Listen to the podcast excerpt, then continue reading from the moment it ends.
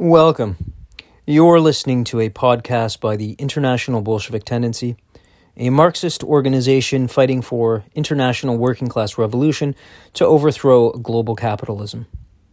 We can be found online at bolshevik.org, on Facebook at Bolsheviks, on Twitter and YouTube at IBT1917, and Instagram at Bolsheviks 1917.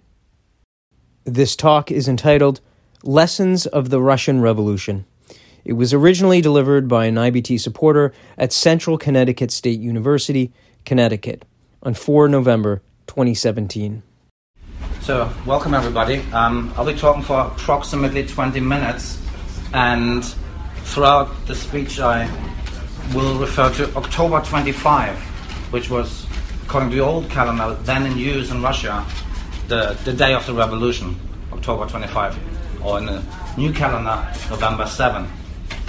So, the first successful socialist revolution in history shook the world as the newly born Soviet worker state immediately became a beacon of hope for oppressed people around the planet.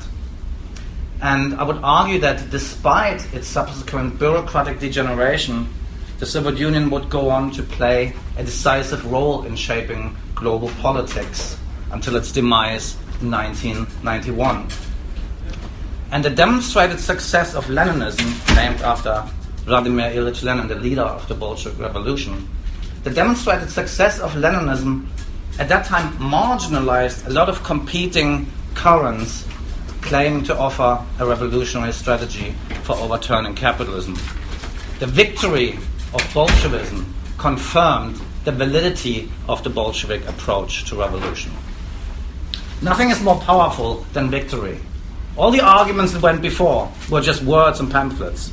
Once you win, there's nothing more to say because it's done. That goes in your favor.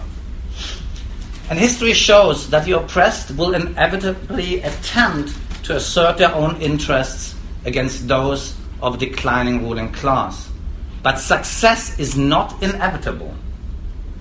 It depends on revolutionary subjectivity, consciousness, mass organization, and tested authoritative leadership.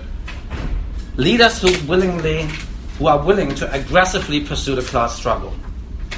And the historical relevance of the Russian Revolution lies in the fact that it's not merely historical. The seizure of power demonstrated how revolution can be brought into alignment with the objective conditions. And if humanity is to have a future at all, then the Russian Revolution must once again become the opening shot of a worldwide socialist revolution. So, in that sense, for me, Red October is not just a compelling story from the past. It demonstrates how capitalism can be undone. And it has all the important lessons for us on how capitalism can be overthrown. So, let me start with the February Revolution in 1917. The February Revolution, the immediate precursor to October, was essentially a revolution from below a semi spontaneous mass uprising against the effects of the war. And there was no central leadership. However, politics abhor a vacuum, and there's no such perpetual leaderless upheaval as some anarchists might think. The Russian masters who basically dissolved the old regime looked around to see who would take the power. And in the first instance, they actually found the bourgeois politicians in the Duma, in the parliament, um, whose criticisms of Tsarism had actually become meaningless at that point um, as they developed a role within the Tsar's regime. These people in the bourgeois parliament, they had not wanted the revolution and had in fact been terrified by the events in the streets. But the bourgeois Duma representatives in the Tauride Palace had state power thrust into their hands by the revolutionary masses at that time. So a bourgeois provisional government was created to pick up the reins dropped by the Tsarist authorities. However, rather than the bourgeois provisional government and the local authorities that supported it, the workers in the factory committees and local Soviets, councils, they actually viewed the executive committee of the Soviets, of their organs, of their representation, um, as the true people who they should ask and be led by and cooperate with. So, what developed literally was a dual power situation. For a brief period of time, both were housed in the same Taurid palace the bourgeois Duma and the workers' councils. The bourgeois Duma later on moved out of the Taurid palace, but we literally had a dual power situation. One, the representatives of the government, still officially in charge, and one, the Soviets, the representatives of the workers, peasants, and soldiers. The dual power situation that emerged was inherently unstable, but this contradiction was initially suppressed because reformist political parties that enjoyed a majority of popular support effectively controlled both bodies and were firmly committed to salvaging capitalism. The provisional government was at first barely more than a fiction, but it was made real by the reformists who joined it in increasing numbers over the following months. In April, Lenin put forward what became known as the April Thesis, uh, in which he charted a new course for the Bolsheviks. He argued, quote, no support to the provisional government. The utter falsity of all its promises should be made clear, particularly of those relating to the renunciation of annexations.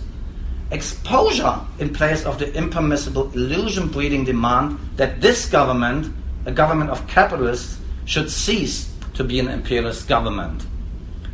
As far as Lenin was concerned, there were too many people who made appeals to the Russian government to stop acting in the interests of the capitalists. And he said, we should no longer do this. This is nonsense. It does not work. This is an imperialist government and we should treat it as such, and the aim should be to overthrow it.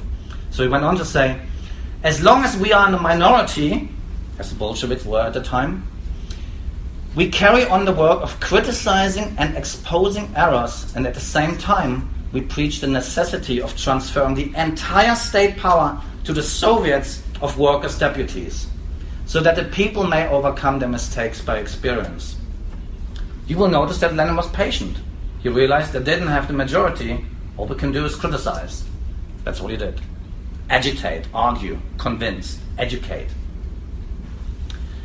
And he also said that he did not want a parliamentary republic. He said to return to the parliamentary republic from the Soviets of workers' deputies would be a retrograde step. But he wanted a republic of Soviets of workers, agricultural laborers, and peasants throughout the country. That was their vision, and that set the course for the Bolsheviks for the next few months. So, in fact, the Bolsheviks would not remain a minority for long. As the war dragged on and the living conditions failed to improve, in fact, got worse, the working masses developed a sharper understanding of the political bankruptcy of the moderate socialists. The Bolsheviks, now armed with Lenin's revolutionary orientation to transfer all power to the Soviets, gained ground in the proletariat. More and more workers started supporting the Bolsheviks because they could see their perspective was correct. So the dual power situation was headed for a decisive resolution. A new authoritative Soviet Congress was scheduled to meet on October 25. With a Bolshevik majority now pledged to transferring all political power into the hands of the workers. The provisional government, an exhausted relic of the February Revolution, would not, however, simply dissolve itself peacefully. So, in September, Lenin had been pushing to seize power, but he was met with resistance from many Bolshevik leaders, including some old collaborators, Zinoviev and Kamenev. But on 10th of October, the Bolshevik Party leadership voted 10 to 2 to prepare an armed insurrection.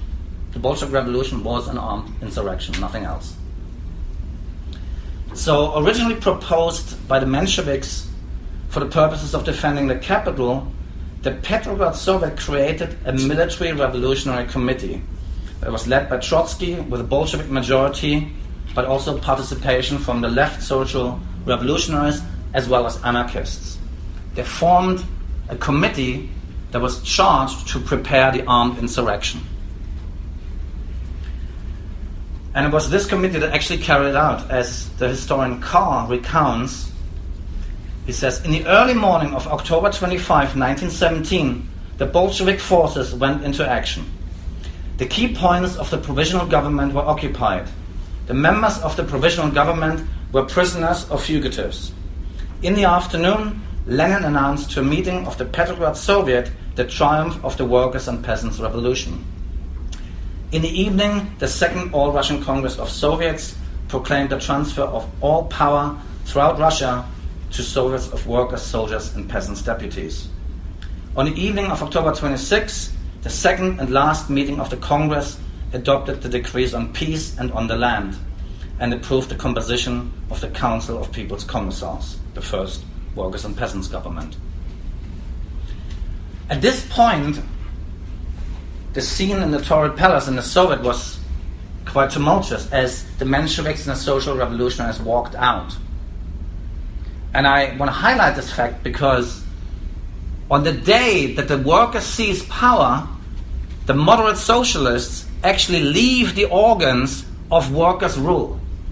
I'm highlighting this because bourgeois po- politicians, historians often portray the Bolshevik revolution as they seized power and then established a nasty one party state. The truth is that the moderate socialists walked out of the Soviets. That is what happened. Because they were opposed to the revolution. Lenin read a draft resolution, I don't want to read all of it, um, but the important part is that he called for, he proposed to all the warring people, we're talking about the First World War, of course, all the warring people and their governments to open immediate negotiations for a just democratic peace. Just conditions exclude annexations and indemnities. And it was added on its part, the Soviet government abolishes secret diplomacy and undertakes to publish the secret treaties concluded before October 25. Everything in those treaties directed towards the accruing of profit and privilege to the Russian landlords and capitalists and the oppression of other people by the great Russians, the government declares unconditionally and immediately annulled.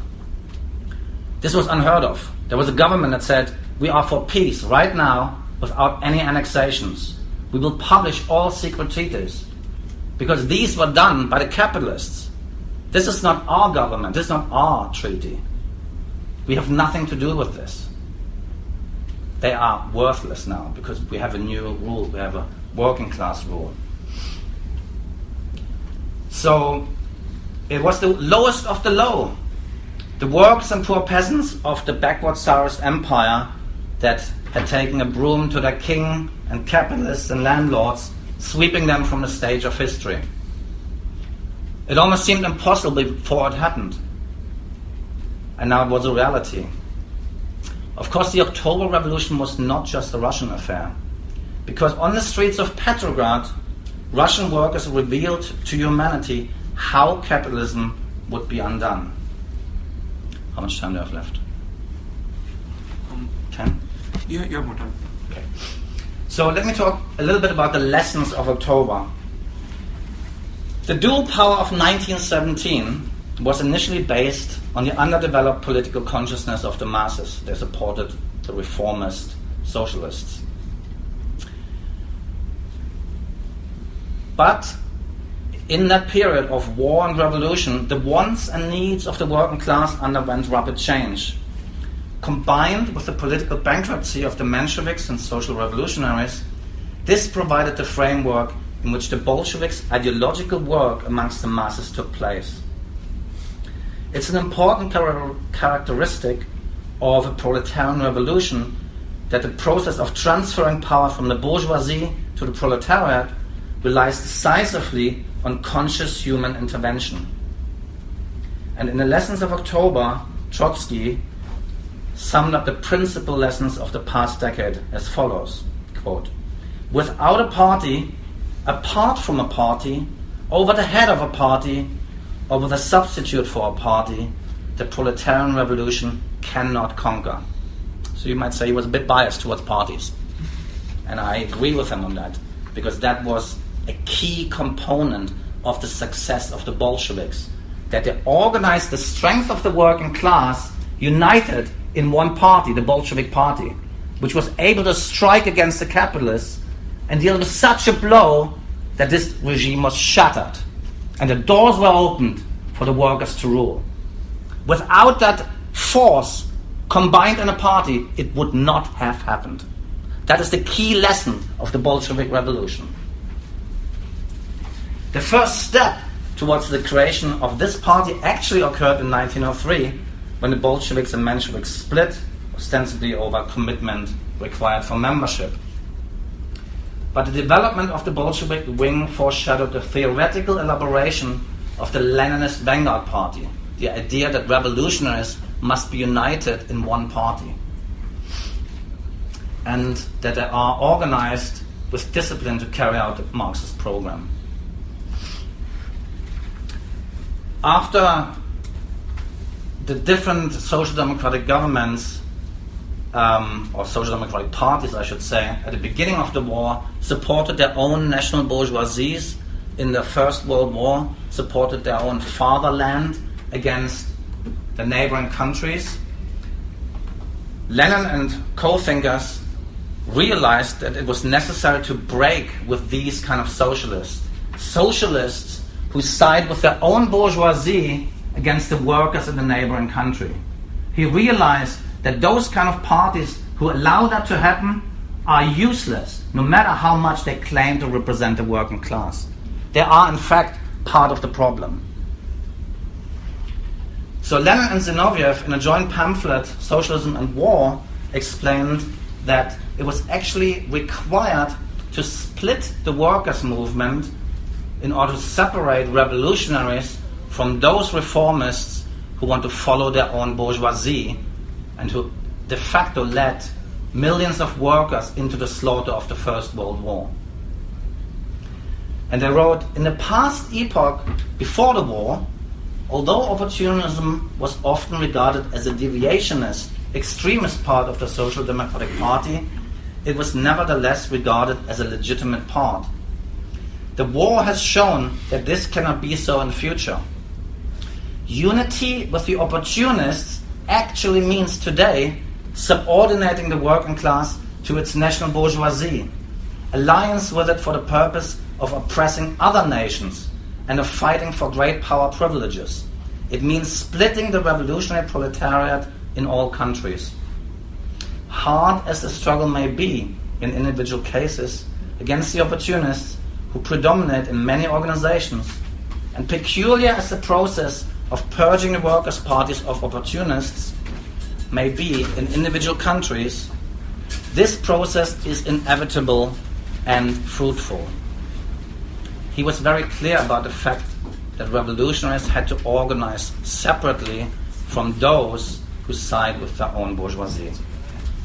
And once again, if the Bolsheviks had still been unified with the Mensheviks in 1917 and placed that unity above the need for revolutionary clarity, there would have been no October Revolution.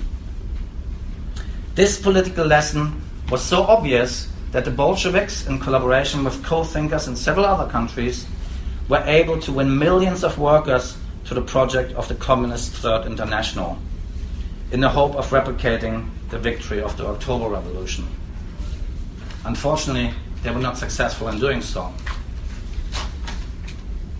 To conclude my remarks, I want to talk just for a moment about today, because obviously it's 100 years later, almost to the day. So, even today, the root causes of economic inequality and other forms of oppression lie not in the shortcomings of individuals or groups, but in the fundamentals of the capitalist system. It is estimated that just eight men now own as much wealth as the bottom half of the entire global population, more than 3.6 billion people. Eight people own as much as 3.6 billion people.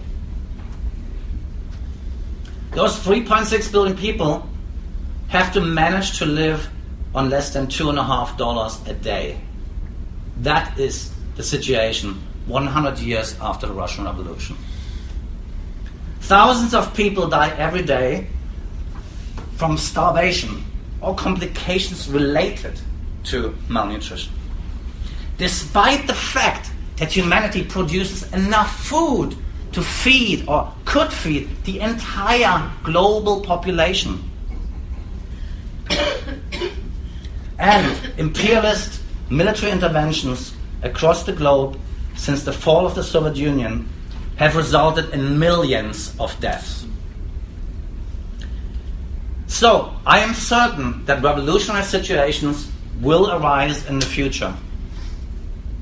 And revolutionary organizations will undoubtedly play a role in influencing those.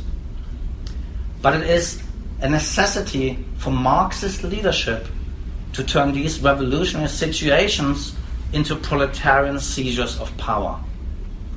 Victory is not inevitable. Victory depends on us, on conscious Marxist leadership. And that is the fundamental lesson of the October Revolution. Trotsky observed in a transitional program the historical crisis of mankind, of humanity, you would say today, is reduced to the crisis of revolutionary leadership. Thank you.